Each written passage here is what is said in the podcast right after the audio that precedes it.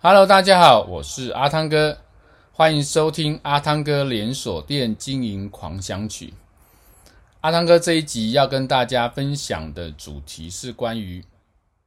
如果店主管啊发现你的这个店职员在上班呢，啊不专心的话，那该怎么办？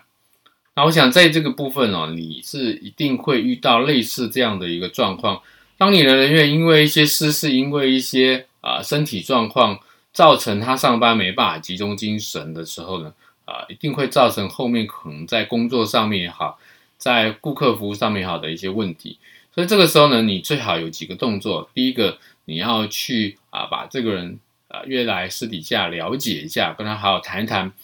那么最好是约到没有人的地方，比如说你约他到这个呃上班前约他到呃咖啡店或者到。啊，一些餐馆坐下，那好好的聊聊。那这里面呢，啊，第二个你要注意到是，你要去了解他为什么最近有这样的状况，是个人问题，还是工作上面遇到什么啊困难？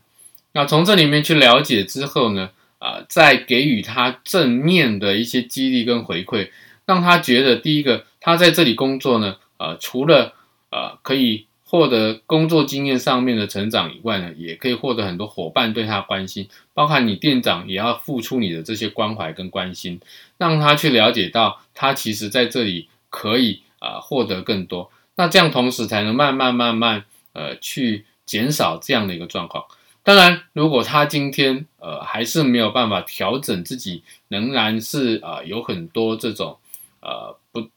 不是很专心，会容易走神状况的时候。那这时候我们就建议啊，呃，可能如果啊你是在连锁店，你就要回报给上级主管，让上级主管了解这个人的状况。那如果你就本身是店老板的情况下，那我想这个人你可能就要去做一些适当的处理。这是这一集跟大家分享的主题，欢迎您继续收听下一个主题，拜拜。